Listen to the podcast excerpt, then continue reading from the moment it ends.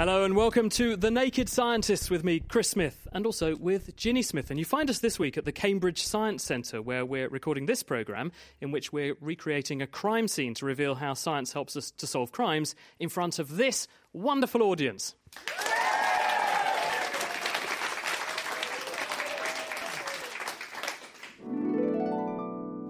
And so our story begins. It was early this morning when the manager of the Cambridge Science Centre came upon the gruesome sight now in front of us. As she entered the centre, she was surprised to notice that the door to the office, which was normally kept locked, was wide open. Crossing the room to look inside, she almost literally stumbled across the body of Mr. Wells, the centre's accountant, lying unmoving on the floor. Bending down to check his pulse, it didn't take her long to realise that the body was cold. Mr. Wells was dead. Shakily, she reached for her mobile phone to call the police.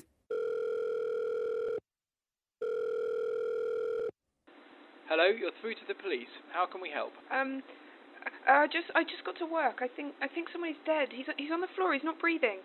Okay, are you sure he's not breathing? Have you checked? Can you see his chest rising? No, no, no. He's definitely not breathing. Um, it looks like he's been here quite a while. He's he's he's not got a pulse either, and he's cold. I'm pretty sure he's dead. Okay, where are you? We'll get someone to you straight away. Try not to touch him or anything around him, okay? Uh, yeah, yeah. Well, I'm I'm at the Cambridge Science Centre, the one on Jesus Lane. Okay, somebody's on their way. Stay on the phone with me, okay? So, what happens when the police arrive at a crime scene? How do they protect the evidence from contamination? And what actually classes as evidence? Alan Dobson is a scene of crime coordinator with the Bedfordshire, Cambridgeshire, and Hertfordshire Collaborative Major Crime Unit. Easy for you to say. Welcome, Alan. Thanks very much for joining us. So, tell us first of all, when you when you arrive at a scene like our one here, what actually do you do? Right, well, I think the first thing that we have to ensure is that we have complete security of the scene. You'll see here already where you've placed the body, there are a number of items which I won't discuss quite yet because I don't want to come into this scene prior to making sure that it is protected. There could be untold secrets here that we can look at, that we can provide evidence for. And until I have a full scenario of exactly what I believe has happened from all the people that have already been in, for example, the person finding the body, maybe paramedics, you can see here we've already put crime scene do not enter tape. We would have somebody on the other side of that with a crime scene log. That log would show every single person coming in and out of this scene. And quite simply, until I were to arrive with the crime scene manager, absolutely nobody else comes in this scene. How do you stop it getting contaminated? Literally, by having police officers wherever we need to ensure that a particular area is guarded, and anybody wanting to come in would have to have legitimate reason to. And until, as I say, I'm there, there is no reason for anybody, as long as health and safety and fire and everybody else that may need to come in to make sure safe, nobody else would be allowed in. What about the people who have to go in? The people that have to go in would look like you, Chris. Very nice in your white suit. I should explain, you, you have geared me up. I'm actually wearing some lovely booties, which have gone over my shoes, and I'm wearing, uh, well, I suppose it, it looks a bit like I'm going to treat an Ebola victim, actually. It's a white 3M suit and face mask, a hood. Indeed, yes, everything, including your gloves, which would stop you contaminating my crime scene. What could I bring in with me that, that might contaminate your crime scene? You could bring in anything from shoe marks if you haven't got proper protection on your feet. You could bring in DNA from not having gloves on. You could bring in DNA from, as we speak, whilst you won't see it, saliva will leave your mouth and could contaminate the body. So if we end up swabbing this deceased and finding some DNA, if it's yours, I'm not going to be very happy because I would suspect you're involved in the crime. Oh dear. Um, what about the fact that um, you know people, when they commit a dastardly deed, they tend to clean up after themselves, don't they? Occasionally, depending on the again, depending on the type of crime scene. Um, in 31 years, I've seen basically you name it, I've seen it from putting chemicals all over to cleaning down thoroughly, bodies even missing, to the one-offs, domestic type assaults and murders whereby everything is left exactly as it is, and somebody's probably phoned us to say, "Look, I'm sorry, I've committed this crime anyway." Where we don't have suspects, we may very well find cleaning up, but sometimes that's to our advantage. Let, us think for a minute then about what we consider to be evidence. Yes. Uh, perhaps we could ask our audience Can we have some suggestions, please? And if you could just raise your hand, and, and Ginny will come to you. Can you suggest to us what would you think we would judge to be evidence in a crime scene? Who would like to start the ball rolling for us? Amelia. Um, fingerprints. There's another one there. Millie. Hairs. I'm Tim. Footprints. Any more suggestions? Hi, I'm Ailish. I would say blood samples or saliva. Uh, I'm Fred, uh, and I think a weapon. Millie. Fabric. Uh, you'd find a body sometimes. You may even find a body, and there's one more over here. Sienna, a broken window. Oh, broken window. These are all good suggestions, Alan. I mean, anything that people are missing that are obvious choices. Within this scene itself, I, I would say everything that has been said is is absolutely perfectly right. Um, points of entry: How has somebody got in? Has this person actually been murdered? Do we know that yet? Um, it's very easy for us at the moment to suspect that, but is it somebody that's maybe committed suicide? Is it somebody who's maybe eaten something? Is it a natural cause? We, we don't know yet. What we would do is treat this as a crime scene. Now, looking at this to start with, if I describe the scene to you on the crime scene side of the tape, we have the deceased lying face down. We have a laptop computer which appears to be under his right arm. And towards his left arm, not gripping but still stood up in the position, is a flask with the lid off. Um, so initially, we're looking at possibly what's on the laptop. Now, under new forensics, we will have to send that off. It's not something that I would look at here. But prior to doing anything with that, we'd maybe need to look at DNA, we'd need to look at fingerprints. So we would swab it. We would what we call gel lift, which is a, a particular way of taking fingerprints. And really, quite soon, we'd get that from our crime scene to a lab for our techie experts to look into it and see what he's been looking at, what's he been dealing with. Bear in mind, this is a man who's dealing with um, money and the accounts of the university. Is that something that might be in this? Is there a fraud going on? We just don't know. So we have to presume the worst. And for me, that's a really essential piece of getting that done at the scene to get away to see what we've got. And really, the next part for me is the flask. What's he been doing? Has he been drinking from it? Could it be toxic? Is there something I need to worry about? If if it is toxicology we're looking at, clearly that's not my remit here, and I know we'll come on to that later. But I would need to let the pathologist know that I've got a flask. I don't know what's in it yet. That will go to the chemical experts to tell me what we've got. And finally, we've got, of course, the whole body. Let's have a look at it. Are there any? Is there anything else there that we may be missing? We need to look under the clothing. Could there be stab wounds? Could there be bruising? Could there be DNA on the fingers? Fingerprints? Yes, that was mentioned. What about hairs? Maybe he's fought somebody. There could be somebody else's hairs within his nails. There's a whole remit. If I'm being honest with you, looking at this scene that we have here, I would estimate two scenes of crime officers, probably the best part of four to six hours before they even start moving that body to get the best forensics from where we are at this time. Do you take sort of video footage of yourself going through a scene these days, or is it just static photographs? No, we do three things now. One is normal photography, one is video, and one is what we call R2S, which is return to scene. It's a 3D spherical system that we would put footplates in anyway on our scene. That will enable anything that's under there that we don't know yet's there, because maybe some chemical treatment would bring fingerprints up on a floor like this. So, because we don't know what's there, we would protect it by using footplates. The R2S, the return to scene photography system, would then sit on top of that, and we do a whole spherical. And we can add things to that then, so I can add evidence. We can eventually put the hard copy of photos into that to put the body to the scene. We could do um, the computer to show where exactly that was. And as the forensic evidence comes to us, we can then start inputting that bit of evidence. So eventually that will give you a whole scene. And that may take several weeks, several months when toxicology comes back in, but it will give you the whole picture, which we do ultimately need to show to a jury to prove or disprove that somebody's committed a crime. Alan Dobson, thank you very much.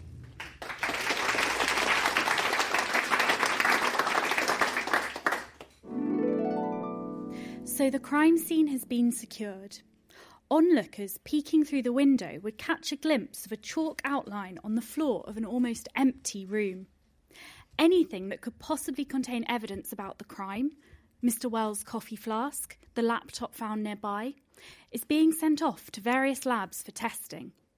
We'll follow the clues within some of this evidence later, but first we need to know how Mr. Wells died. After all, we don't know yet whether this is just a tragic accident or something more sinister. To do this, we need to examine the body. Imagine now that you're stepping into the morgue. The air is cool, and the smell of bleach hits your nostrils as you enter through the large double doors. You're surrounded by what look like stainless steel cupboard doors, each of which houses a body awaiting a post mortem. Mr. Wells' body is on the table, a tag with his details on it carefully tied to his toe. Apart from the bluish tinge to his skin, he looks peaceful, as if he's asleep. There are no obvious marks on the body. The pathologist lifts her scalpel. Postmortems are carried out by forensic pathologists. They look first at the external surfaces of the body to check for signs of trauma. Then they examine the internal organs to piece together what might have caused someone's death. And joining us is forensics specialist Jocelyn Price, and she's from Anglia Ruskin University.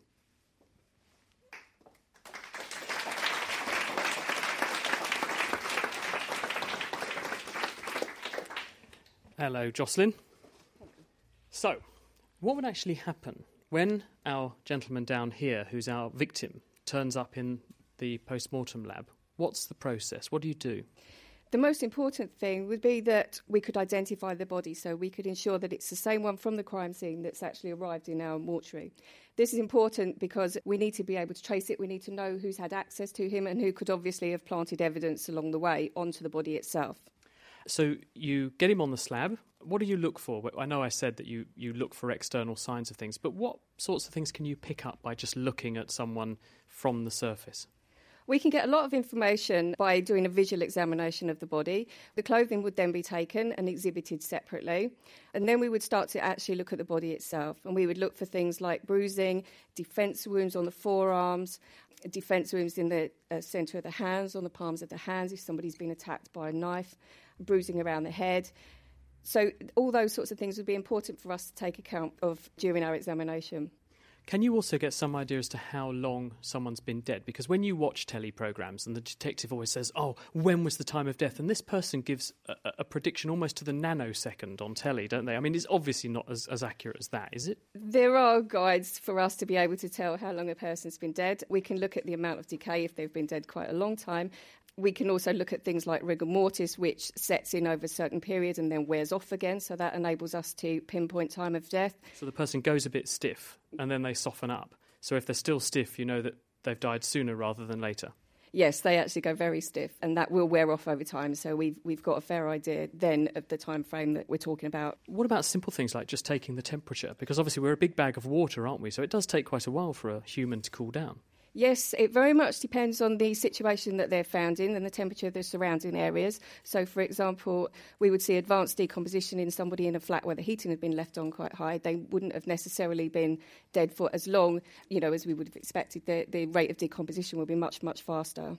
What about telling if our victim had been moved? Can you tell that by looking at them externally? Uh, yes, again, we can we can pick up a lot of information about where they've been moved, what they've been leaning on, the way that the blood pools in certain areas where there's been a lot of pressure. So, for example, if somebody is laying on a, a mat with some indentation in it or something like that, quite often you can actually see that in the where the blood has pooled onto the body. You can actually pick up the pattern. So, it's very important to do a really good visual examination of the body.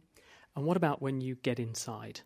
Okay, so after we've made the visual examination of the outside of the body, we would then consider the internal organs. And as an example, what we've got here in this tray, we have is actually a pig pluck. We're using a pig for this. I'm relieved because there is sitting in front of us ver- uh, on this very large black tray a whole load of what I would call the offal group of organs. and, and I was wondering where you got them from because knowing as I do human pathology, they, they look pretty similar. Yes, this is actually what we call a pig pluck. So it consists of the lungs, the trachea, the esophagus, the liver, kidney, and heart. You can buy them from a butcher. They, they will come all in one piece. You can buy them, and we've dissected this one out slightly so that we can have a look at the separate organs. They taste great in haggis. Oh. so, if you were actually to be faced with the remains uh, or the internal organs of our victim, how would you then approach looking at these organs? What, what are you looking for? Well, we're looking in this particular case, we obviously don't know yet how he's died, the cause of death. So we would be looking at maybe the pathology because there's no obvious signs of death. So we'd be looking at pathology. We'd examine the heart to see if there's any signs of a heart attack. We'd look at the lungs to see if there was congestion. Yeah, we'd have a good look round at all the internal organs and see how normal they look. Obviously, these all look fairly normal, but there would be signs if there was a heart attack, there would be signs in the heart muscle that the blood had been deprived in a dead area of muscle, so it would be obvious to us. If our man had been poisoned, how might that show? Because obviously, I can understand if you've had a heart attack, you might see a blood clot in a, in a, a coronary vessel, for example, and, and, as you say, bits of dead muscle. But how would say you, the organs be affected by poisoning? It very much depends how somebody has been poisoned, how it was ingested. If they ingested it, you could find evidence of irritation in the trachea, you could find evidence of irritation in the intestines, lungs, liver damage if it was over a long time. So it very much depends on how the poison was actually taken into the body. And therefore, which organ gets hit the hardest. Yeah. You've got some little pieces cut off here. Is that because you would, when you did the, the sort of gross examination of the organs, you'd then take some smaller samples for further examination? Yes. So when we have a look, we, what we would do is remove the samples, remove the organs here, and we could bread slice them and actually have a look at the cut surfaces all the way through to identify any areas of damage. We're looking at the lung here, and you, you've cut the lung into sort of one centimetre wide lumps. Yes, that's so we can have a look all the way through it. And we would do exactly the same with the heart. We would open up the heart and have a look at the, the walls, the ventricles, the atria, and have a look all the way around to see what sort of damage there was. So, if, for example, somebody had been stabbed, then we might see damage in the lungs or in the heart, the evidence of the stab wound. How do you actually record your findings? Do you have to take photographs so that when Alan needs his evidence, you're able to show him the physical pictures of what this person looked like inside to account for their death? Yes, we would um, take photographs of anything that we found, and also there would be a report constructed of everything that we found. So, yeah. So let's turn one of our audience into an amateur pathologist. What's your name? Nicole. Nicole, you've suited and booted. Yep. That's lovely, and you've got purple gloves on. That's that's terrific. So, what would you like to find out about first? Let's have a go at the heart. it's quite dense, quite heavy. How much do you think that weighs? A couple of pounds. This is probably about right. Yes, it's it's a it's a small but very very dense, very heavy organ. Yeah. Compact muscle, and you can see the different compartments as well quite nicely. I So, guess. so we've got the atria here at the top, and then we've got the ventricle lower down. Obviously, it's very dense because it's designed to pump the blood around the body, so it has to be very strong to be able to do that. So this would be the same size as a human heart, approximately. Slightly bigger than that, but yeah. What about uh, the other? What else can you see there, Nicole? So these are the lungs. Is that what you expected a lung to look like? Um, well, obviously it's chopped up, so I would hope my lungs wouldn't look chopped up. But it's it's very light. It's a lot lighter than I thought they would look. A lot less dense muscle. Yeah, I guess I would imagine the lungs to look a bit like this as a whole. It's a lot lighter because it's full of air. Yeah. Um, so essentially, it's just lots and lots of very tiny balloons with very fine membranes because it's obviously involved in gases exchange. So they're, they are very light. They're, they're much bigger than the heart, but they're much, much lighter because they're full of air. Yeah, very squidgy. Give Nicole a round of applause, please. What about if you do all this and you think, well, actually, to all intents and purposes, these organs look pretty normal and I can't see any signs of trauma? What do you do ne- next? In the case of, of our young man down here, what we would do is we would submit blood samples to the laboratory and also the stomach contents to the laboratory as well. So it would go off and be dealt with separately away from the mortuary. Jocelyn Price, thank you very much.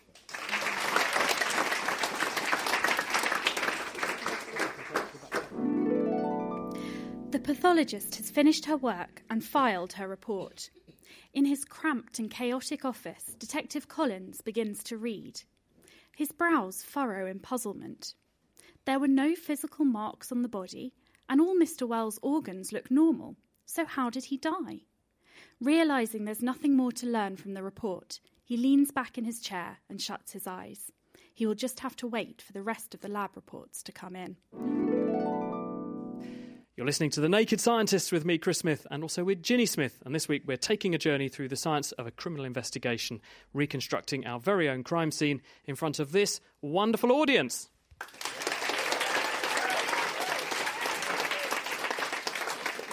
Still to come, we'll be finding out how the randomness of numbers might give away if you've been cheating on your tax returns, and we'll be putting a member of our audience into a lie detector suit. But first, let's get back to the lab. The lab is spotless and almost unbearably bright as sunlight floods in through the large windows onto the white surfaces.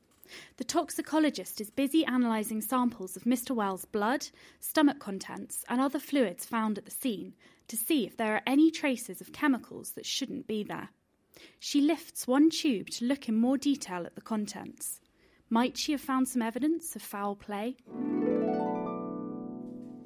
There are many, many things that are toxic to humans that can cause death if we ingest them in high quantities.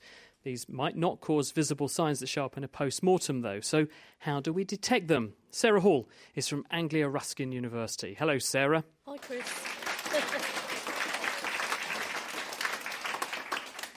So, what sorts of chemicals can you detect?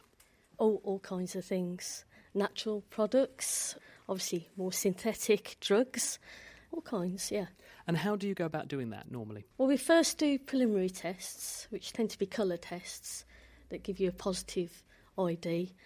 More about the class of the drug rather than the specific drug. And then So, when you say a colour test, are, are you saying you literally take a sample from a person and you mix it with something, and if a chemical is there, a drug is there, it will produce a colour that you can see? Yes, it will, yeah.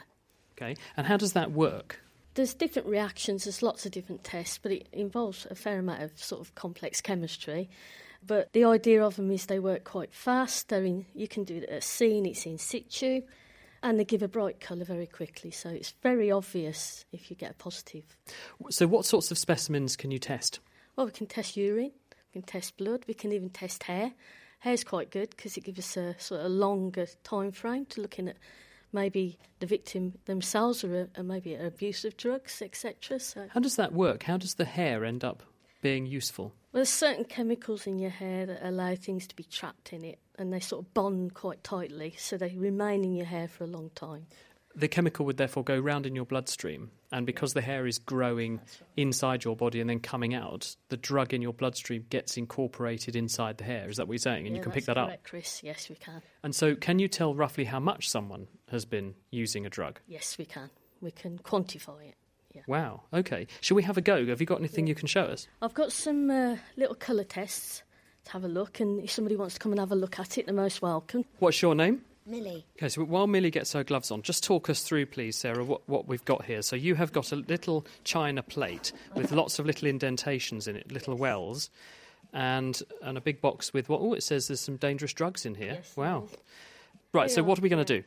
Well, the, the first test is a test that can be used in a crime scene straight away. So you don't need to be a chemist to do this sort of thing. And it's just a, a glass ampule that's got a specific reagent in that reacts with certain classes of drugs. So this Which is, drugs are you going to look for? We're looking for opiates. So I've got an opiate with me. So let's see if we get a nice colour change. Do you want to test any of the audience?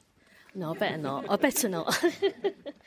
Sure, you would find nothing. So you are taking out from the box. You've got a little ampule there, and this is the, the reagents, the thing that's going to react with the drug molecules if they're there. I'm just going to find myself a pipette.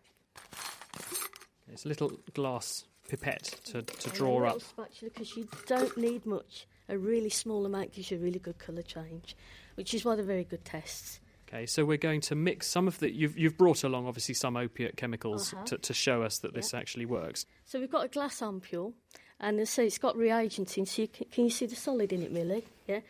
So what you do is you break the top off, put a small amount of powder, but you could also put a liquid in.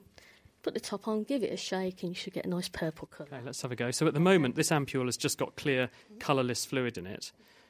That's the top coming off the glass ampule, and you've got your pot of opiate. And um, does the policeman? Do you know there's a policeman here? I do. I'm keeping quiet. Shh. I'm keeping quiet. Wow, that, that, that really is a very tiny amount you've put in. Yeah, Literally yeah, a yeah. couple of grains of Yes. the, the agent. Yeah, milligrams. You hardly need any. Okay, uh, so we're going to shake that up. You should start seeing a purple colour coming through. Tell us what you're seeing, Millie. At the bottom, the bubbles are turning purple. Yeah. A very, a very bright purple. It is a very bright purple, so that tells me there's an opiate there. Okay. And how much can it, or how sensitive is this? How They're much quite- can you pick up? They are quite sensitive, but the actual instrument techniques that we use are very sensitive too. So, um, but they have to be sensitive, you know, because most street drugs are very dilute. They're diluted with some really nasty dilutants and all kinds of things. So, yeah, they have to be quite sensitive. Thank you very much. Millie, do have a seat.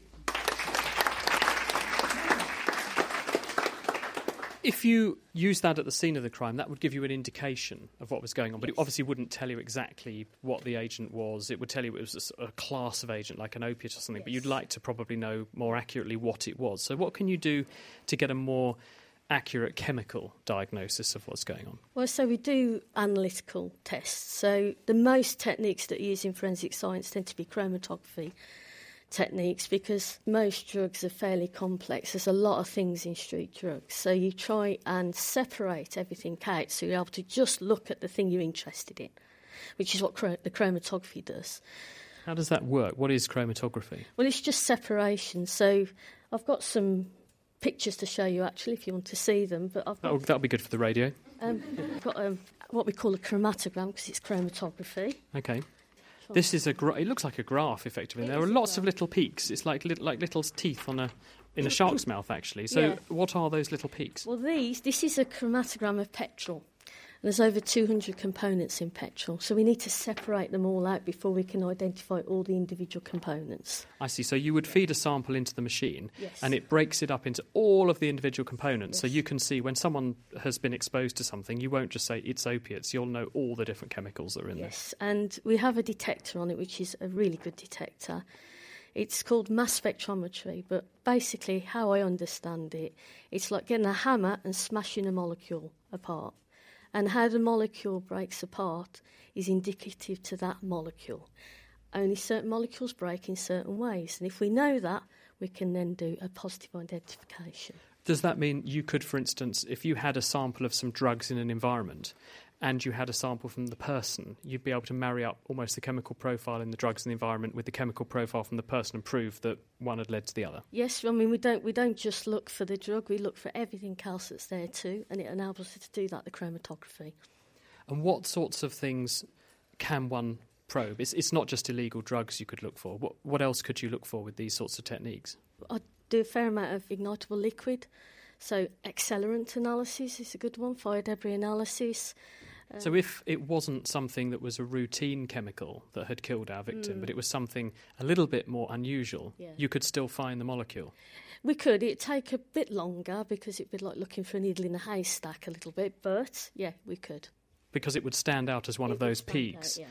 Because it wouldn't normally be in the body, and you'd see something that, sh- that was there that shouldn't be. Yeah. Sarah Hall from Anglia Ruskin, thanks very much.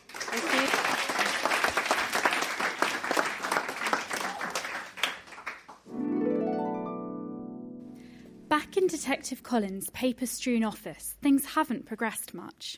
He's certain there's something fishy about this case, but he just can't seem to put his finger on it. The smell of stale coffee lingers in the air, and he gets up from his desk to open a window. Suddenly, a junior officer appears in the open doorway and hands him the toxicology report. Detective Collins scans the pages quickly. He knew it. Someone did want Mr. Wells silenced. His blood was found to be laced with digitoxin, a potent poison that causes death by interfering with the normal rhythm of the heart. So that's why there were no physical signs of damage on the body. Detective Collins had read about a case of digitoxin poisoning before, years ago when he'd first joined the police. The toxin is found in digitalis plants, or as they're more commonly known, foxgloves, and it can be extracted in the kitchen without specialist equipment. The tests from Mr. Wells' flask also showed high levels of the toxin. It seems someone brewed the unfortunate accountant a not so pleasant cup of tea. Detective Collins puts down the report and smiles. Now he's getting somewhere. It's two weeks now since Mr. Wells' body was discovered. Detective Collins is proud of his team. They've been working hard and have made some progress. They identified witnesses who claim to have seen someone picking flowers in a field where foxgloves are known to grow. Now the witnesses are at the station being interviewed. Detective Collins walks across the landing and into the observation room. He can see the witness through the one way mirror, and his hopes quickly fade as he realises they aren't going to get a positive ID. The witness looks uncomfortable on his orange plastic chair and just shakes his head when shown pictures of the Science Centre staff. The detective sighs frustratedly. This guy's office overlooked the fields where the foxgloves grow, and he claims to have seen someone picking them the day before the murder. So, how can he not remember who it was he saw? How indeed. But if I asked you what you were doing during a 45 minute period on a Saturday afternoon three weeks ago, how much would you remember?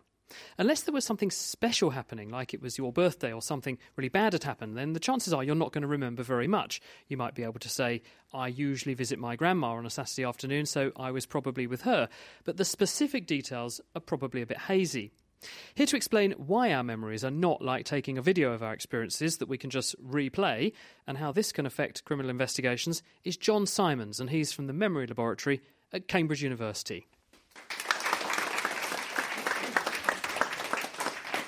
How does memory actually work? How does my brain store a memory of what I've been doing, where I've been, what I've done? Everything that we experience, everything that we witness, is registered in the brain to some degree, but it's only really if we're aware that something's important that we'll process it further and pay attention to it, and then that information can then be processed in further parts of the brain. What actually physically is a memory? A memory is a set of neural processes that occur that contain the features of an experienced event. So, for example, the things that we've seen, the things that we've heard, smells, perhaps our thoughts and reactions when we experience the event as well. And generally, this is represented in various different parts of the brain. So, there are bits of the brain towards the back, for example, that process visual information, parts of the brain around the ears that process auditory information, for example. And we store those features there. And then, when we're trying to remember an event, we use a bit called the hippocampus, which is towards the middle of the brain. And that is involved in bringing together all these different features and kind of binding them together into a single memory. So we're able to relive a previous experience as it unfolded. Is it a bit like then if I go to the library and I want to know, this is in the good old days, not, not so much now, but you go to the library and you say, I want to know where book X is, and they've got a sort of card file system, and you flick through the card file and it tells you which shelf, on which part of the shelf you will find the book you're looking for. Is a part of your brain like the card file, and it routes your request for the memory to the part of the brain that stores that particular recollection? That's what people think the hippocampus is probably doing. So, this is a region that's very much a kind of card file system. It's something that enables you to know where these different aspects of a memory might be stored and to be able to hopefully retrieve them reliably later on. Now, the crux of this is how accurate are those memories? Memories vary in terms of accuracy. For one thing, if somebody is aware of that something they're experiencing is important, then they might attend to it more closely. They might think about it more deeply, and that's likely to lead to a more reliable memory later on. But then we know that, as you said, memory is not about retrieving a videotape and replaying it. We would think of it as a reconstructive process at the time of retrieval. So when at the time of that we're trying to remember something, we go in and we try and retrieve those various small aspects of memory, the, the, a visual image or a sound or something, and we try to reconstruct that into a, a, a, memory at the time of retrieval. And therefore, the way in which we remember can be very much influenced by our expectations or our biases or our thoughts at the time of retrieval. Well, they say a story always improves with the telling.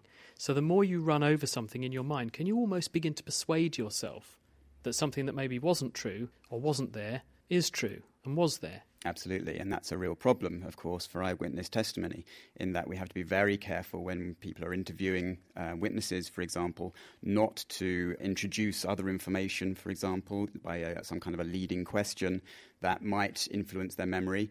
And then, as that is retrieved over multiple times, that can strengthen that memory and it can become a very, very confident memory and absolute, you know, sure recollection that, yes, I definitely did see that event in the way that is ba- based on that leading question. Actually, could it be that we're biasing our witnesses by the way we ask them questions and ask them to recall information and the environment in which we get them to do that recall in a, in a stressful court, they could actually be remembering or misremembering what's going on. Absolutely, and this is something that has been a very big concern for quite a long time. And now police officers are trained to be very careful about this sort of thing, to be very careful about the way in which they question witnesses.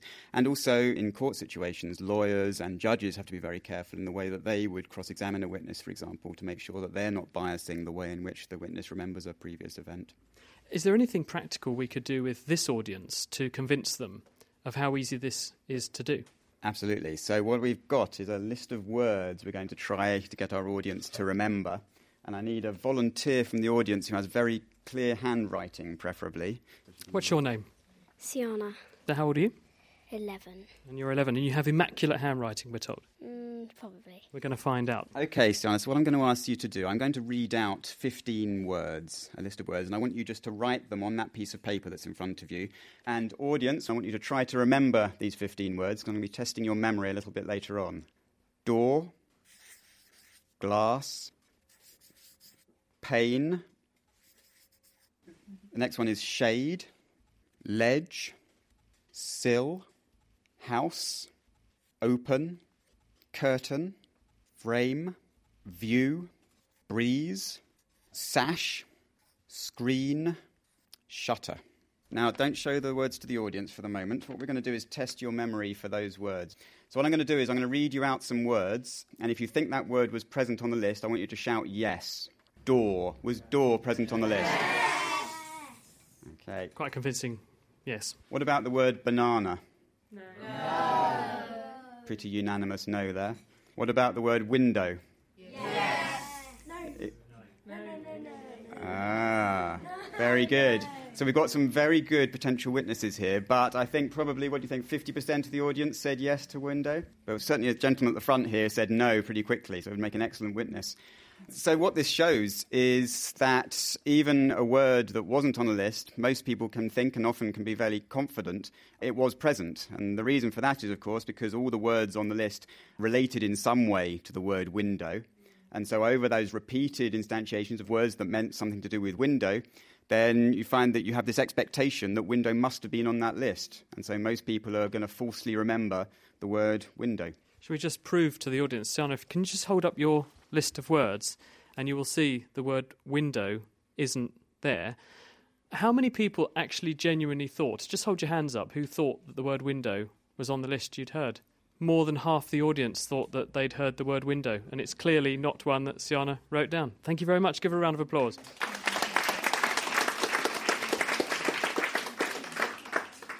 What about the whole process of forgetting? Because there was a bit of research just been published showing that uh, actually, when you recall one memory, this can make you actively forget another one. So, by asking people to dwell on just one set of what the police might think are relevant facts in a case now, in fact, they may be deleting from their memory other salient information that they want to later rely on in court, but then it's gone. When you remember something, you actively suppress competing or interfering memories that are similar to that memory.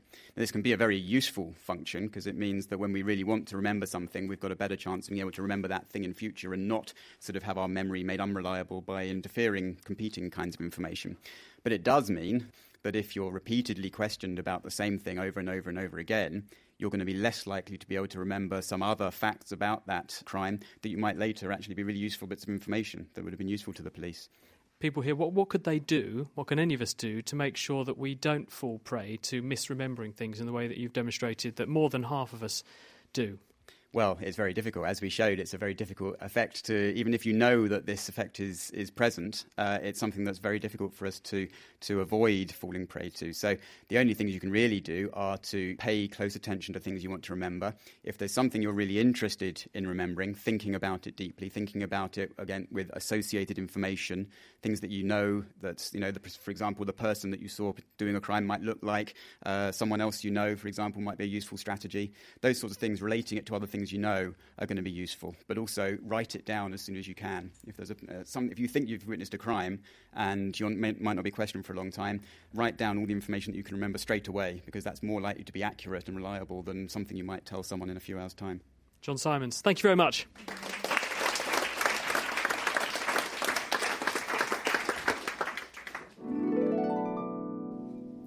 The detective paces up and down his tiny office impatiently. It only takes a few steps to travel from one side to the other, but he finds it helps him think. He now knows how Mr. Wells died, and it seems likely that the murderer extracted the poison from foxgloves picked in a nearby field, but he's still no closer to solving the case. What he needs is a motive. Detective Collins looks at his watch and decides to head over to the forensic computing department before heading home for the night. The technical team have been working non stop on the laptop found at the crime scene and just might have something that could shed some light on the situation. The computer lab is in the basement. As Detective Collins steps out of the lift, he can hear the hum of electronics and the tapping of computer keys. Good, he thinks, they haven't left yet. He enters the lab and his eye is drawn to the case file lying on the desk nearest the door. He picks it up and begins to leaf through it. Most of it is unintelligible, but after a few minutes he realizes what it's saying. Mr. Wells had discovered a problem with the Science Centre's accounts. Someone had been cooking the books. Now he has his motive. There's a mathematical phenomenon that shows that the universe might not be as random with its numbers as we would think.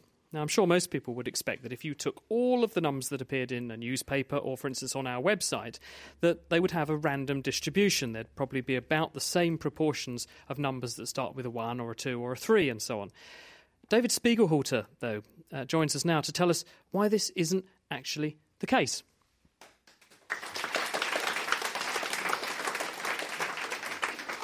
David, they say smart question deserves a smart answer. Why don't we start with an example, though? Can you demonstrate this phenomenon for us? Well, when the people came in the uh, this evening, uh, we asked them to record their house number, and uh, I think those, those all went onto the uh, computer. But when we look at the first digit of each of these house numbers, so that would be one one eight eight four four four four one here. Let's look at what pattern those digits form. Okay, what we see among the house numbers is that out of 25 numbers, 11 of them started with a 1. Three of them began with a 2, 2 began with a 3, 4 began with a 4, and then just 5 began with an 8.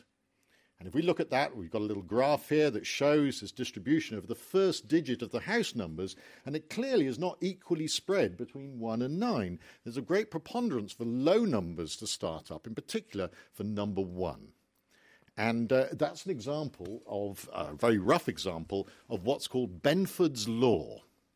Now, Benford's law says that numbers of many quantities are not randomly distributed. If we took the length of rivers, if we took um, how much people earn, if we took the uh, number of books in libraries, we took the number of people living in cities, and looked at the first digit of each of those numbers and plotted them out in a graph like this, they would all have a similar pattern, with the most common number starting with 1. In fact, 30% of numbers 30% of all numbers begin with 1. Isn't that extraordinary? And 18% begin with 2, and so on and so on. In fact, 13% begin with 3, and it goes down and down and down. And that distribution of numbers just occurs again and again and again. And that's known as Benford's law. Benford's law. So, if one were to take any natural phenomenon, including accountants' records, then one should see that pattern present there. The, you've got to have numbers that cover a very wide range. If I just asked you your height in feet, then most of you would give me four, five, or six, or something like that. So that wouldn't be very, that wouldn't work at all. They've got to be something with a really big spread of numbers, such as lengths of rivers. In fact, it's quite remarkable. It worked with houses quite so well. So that was lucky. Um, so, but um, for accounts or numbers in where you might have very small numbers or very large amounts, it works brilliantly. And Benford's law is used as a tool to detect people fiddling accounts. Why should it be useful for detecting if people have fiddled accounts? Because wouldn't they just know that? Well, it's quite difficult to, to, reconstruct figures that obey Benford's law. What you're saying is when people fiddle the books, they try to choose numbers that they think look plausible, but in fact they're not. And the, and the classic example of that was when people looked at the uh, Greek national accounts for, two, for 2000, um, when they were under a lot of scrutiny and they were putting in uh, for EU monitors. And in 2008, for example, they looked at all the numbers in the Greek national accounts, and 34% of them began with a 2, which is almost double the amount it should. It should only be 18% begin with a 2 and that was you know considered clear evidence that people were essentially making up the figures. Let's think there were lots of numbers and accounts and they were in pounds, and I wanted to translate them into a, another unit, say dollars, and let's pretend there's two dollars to the pound. All those numbers would double. Now, if actually numbers didn't obey this law, and there are equal numbers in those accounts, beginning with one, two, three, four, five, six, seven, eight, nine, you realise all the numbers the amounts that started with a 5 to a 9, when you doubled them, changed them into dollars, would all now begin with a 1. So you get a completely different distribution coming out just by changing the currency. You get a completely different distribution. But if the numbers obey Benford's law, you can change the currency and they still obey Benford's law. That's where the mathematical form for Benford's law comes from. It's what's called an invariant distribution. You can change the units, you can change lengths of rivers from miles to kilometres to inches, and they'll still all obey Benford's law. It's quite it's a absolutely beautiful bit of mathematics. And the police do actually use this. This is used for for uh, you know, for forensic accounting work. Yes. The clincher, though, why does this apply? Why does that happen? Ah, that's a really difficult thing to say. That's why the usual way you explain it is say, well, if it didn't, you'd end up with the when you change currencies, you would end up with a different distribution. It's almost like saying if the, if it is going to have a distribution, it must obey Benford's law. That's not a very good answer, is it? Uh, I'll ask the question again. So, um, why does this apply? Why, why do we see this? You could say you say it's a, it's a natural way that, that numbers you know cluster. You get you have to work your way all through the ones before you get to the two. So if you think of the length of a street, then you, you get them up to 100. But then for the next big jump of street, length of streets, they're all going to be, begin with 100.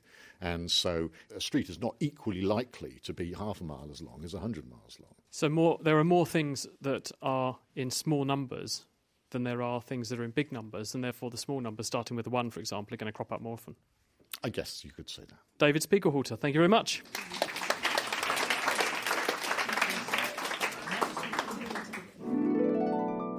Detective Collins smiles to himself as he reviews the case. He understands now that Mr. Wells had noticed the numbers in the Science Centre's accounts looked too random to be real. They just didn't fit Benford's distribution. Whoever was responsible for the dodgy accounting must have wanted to ensure that Mr. Wells didn't reveal what had been going on. The detective looks at his notes and realises that there are only a few people who had access to the Science Centre's accounts. His list of potential suspects had just reduced dramatically. Detective Collins presses the intercom button on his desk and asks his team to join him in his office. It's time to bring in the suspects for questioning. You're listening to The Naked Scientist with me, Chris Smith, and also with Ginny Smith. And this week we're taking a journey through the science of a criminal investigation. Detective Collins walks the long corridor distractedly.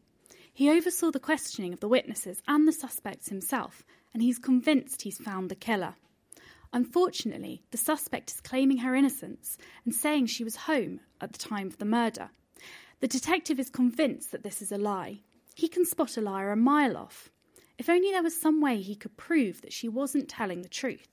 Then they would have enough evidence to make an arrest. Now, you've probably all seen people being put up against a lie detector machine. This is also known as a polygraph test to determine if what they're saying is a lie. Is it really that simple in real life, though? How much can our subconscious behaviour really give away?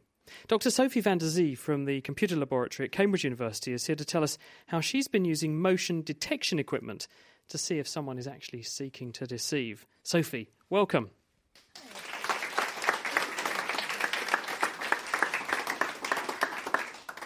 Sophie, welcome. You have brought with you a victim extracted from our audience who actually looks a bit like something out of a Terminator movie. What's going on? Well, hopefully it's the suspect and not the victim. but he does actually look a bit like a movie character, which is sort of true because usually this type of motion capture equipment is used in Hollywood movies to make animations more human like. So, so what let's just describe what we're seeing here. You have this gentleman who's wearing his everyday clothes, but strapped onto him are orange boxes, one in the middle underneath his neck, one on the top of each arm, one on each wrist, one on each hand, on his feet, knees. What's in these boxes? These are called inertial sensors, and what they basically do is together they send a 3D image of how he looks like. As you can see here on the screen, he looks like a skeleton man via these receivers to the laptop. So, this gadgetry that he's wearing is beaming movements that are being picked up by these orange boxes back to your laptop, and it's then superimposing those movements onto this mannequin that we're seeing on the screen behind us. Yes, that's correct. Right, well, let's see this in, in action then, Sophie. So, what we've got, we've, we've put Nick on our virtual dance floor. Projected onto a very large screen behind us is a mannequin like you would draw in art classes, which is showing all the bits of his body. Tell us what we're actually seeing projected here. Yeah, um, well, you can see a skeleton man. You can see that you have 17 sensors on your body. So, what this sort of does is it transmits all the information about where he is in the room and where every sensor is as opposed to all the other sensors. So, that's global and local position. And together, that sort of gives you this image of the skeleton man in a 3D space. If you would be working in Hollywood, you would not be really interested in the skeleton man.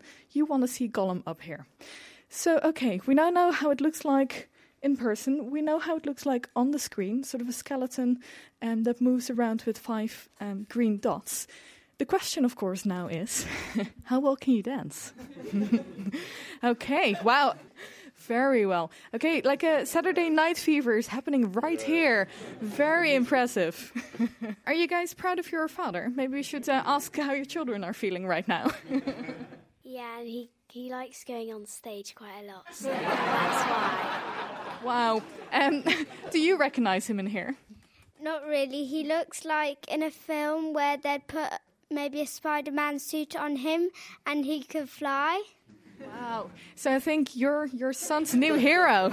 Okay, well, thank you very much.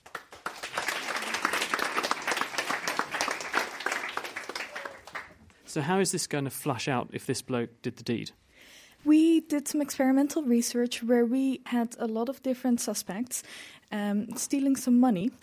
And we um, found that people who actually stole the money moved about twice as much as people who didn't.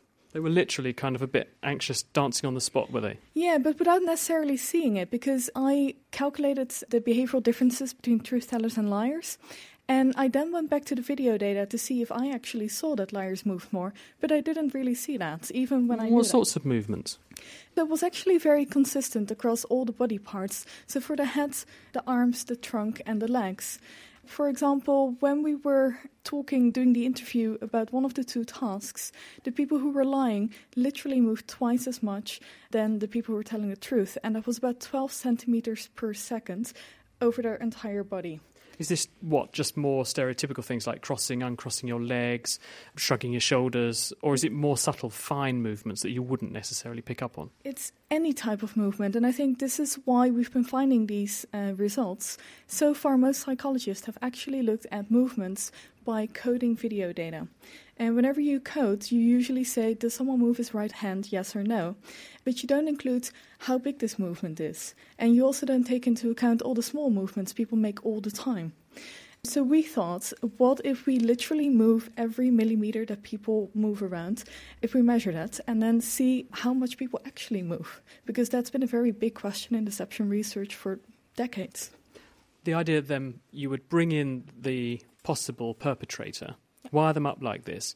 And what do you do? Do you just observe them when you're just talking to them and ask them random questions, how old they are, where they live, and that kind of thing, where they're not lying, and then compare the number of movements then with the number of movements when you then start probing them about the crime? I mean, how do you establish a baseline for what's normal for them? How do you know someone isn't just very jittery? So, what you've just been describing is what happens with the polygraph. I have to say, because we've only done a first few sets of experiments, we haven't actually tried to figure out how we can maximize our results on an individual level. So, what type of questions to ask is something we're actually going to investigate over the next couple of months. So, what you've been describing definitely works. I don't know if it works for this technique, or maybe we have to do something else. Would this be practical in a crime detection situation? Do you bring all your suspects in and make them look like this gentleman? What's your name, by the way? Nick. Did you expect this, Nick, when you turned up here this evening? Uh, not exactly, but it's very fashionable. it looks pretty good. I mean, certainly a talking point. It'd be a conversation starter at a party, wouldn't it? Uh, but is this how you'd see this being used? No. this is an inertial system that works with sensors. But of course, if you ever want to use this in practice, you can't actually ask a suspect to put this suit on because A, no one will want to, and B, it takes a lot of time. So, what we're currently doing in the lab here in Cambridge is investigating if there is any alternative way of measuring movement without having to sort of touch someone, so unobtrusively. And um, we got some equipment from all kinds of BA, the army. Um, we have radars, we have time of flight cameras, and we're now creating one big test bed to find out how else we can measure movement. Literally, watch what a person does and use a computer to log that rather than wire them up in this way. And then they wouldn't even know that they're being effectively monitored, would they? Yeah. That's But returning to my point, if someone's just nervous because they've got someone grilling them, like Alan's a big bloke, he looks pretty scary. If if he's grilling someone, how do you dissect away the nervous effects of them being grilled by a police officer from just the fact that they're telling porkies? I hope that with our technology that actually isn't an issue because we've been finding that although anxiety might affect how someone behaves, that's not what's causing the difference between truth tellers and liars. But it is one of the main criticisms about uh, using the polygraph when you're comparing sort of control questions with critical or target questions. That, of course, they're quite good at detecting deception because whenever you're lying, you usually get a bit more anxious.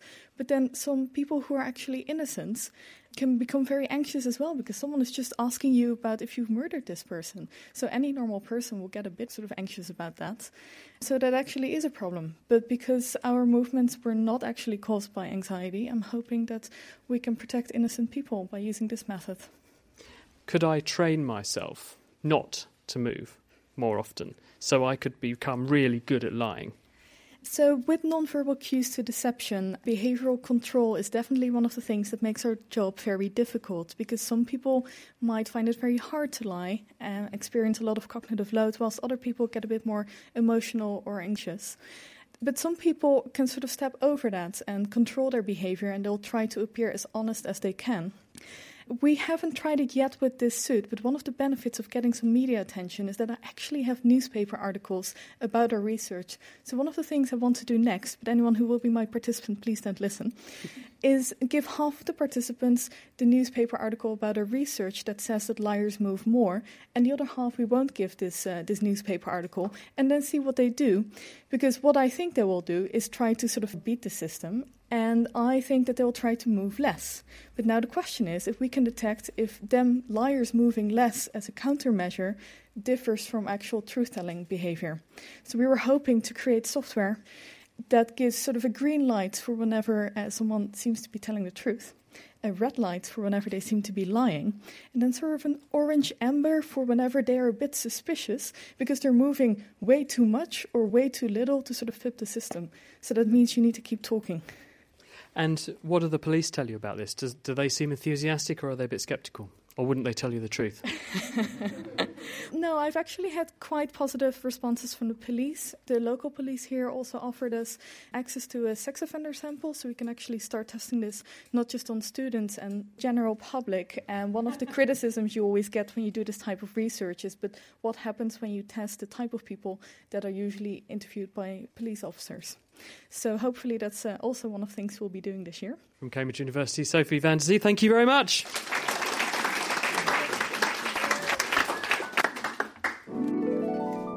Detective Collins leans back in his chair and breathes a long sigh of relief. It's been a challenging one, but the case of poor Mr. Wells is finally closed. He takes one last look at his summary of the case. The evidence revealed that Mr. Wells was poisoned with digitalis brewed into a deadly tea. He'd been getting close to finding out who had been playing around with the accounts at the Science Centre, and this was likely the reason for his untimely death. The main suspect was identified through careful interviewing and witness testimony, and the latest breakthrough in lie detector technology suggested that she might not be as truthful as she claimed. The evidence had been compiled and would soon be presented in court for the jury to judge whether she was guilty or innocent. For now, at least, Detective Collins' job was done. And of course, we couldn't have gotten to the bottom of this terrible crime without the help of our experts, and I hope you're Join me in thanking them. Alan Dobson from the Bedfordshire, Cambridgeshire, and Hertfordshire Major Crime Unit, Jocelyn Price and Sarah Hall, they're from the Biomedical and Forensic Science Department at Anglia Ruskin University, David Spiegelhalter from the Statistics Laboratory, John Simons from the Memory Laboratory, and Sophie Van der Zee from the Computer Laboratory. They're all at Cambridge University. Thank you also to Danielle Blackwell, Ginny Smith, and Georgia Mills for production, and an extra thank you to the Forensic Science Department at Anglia Ruskin University, who provided all of the equipment to help us set up our crime scene.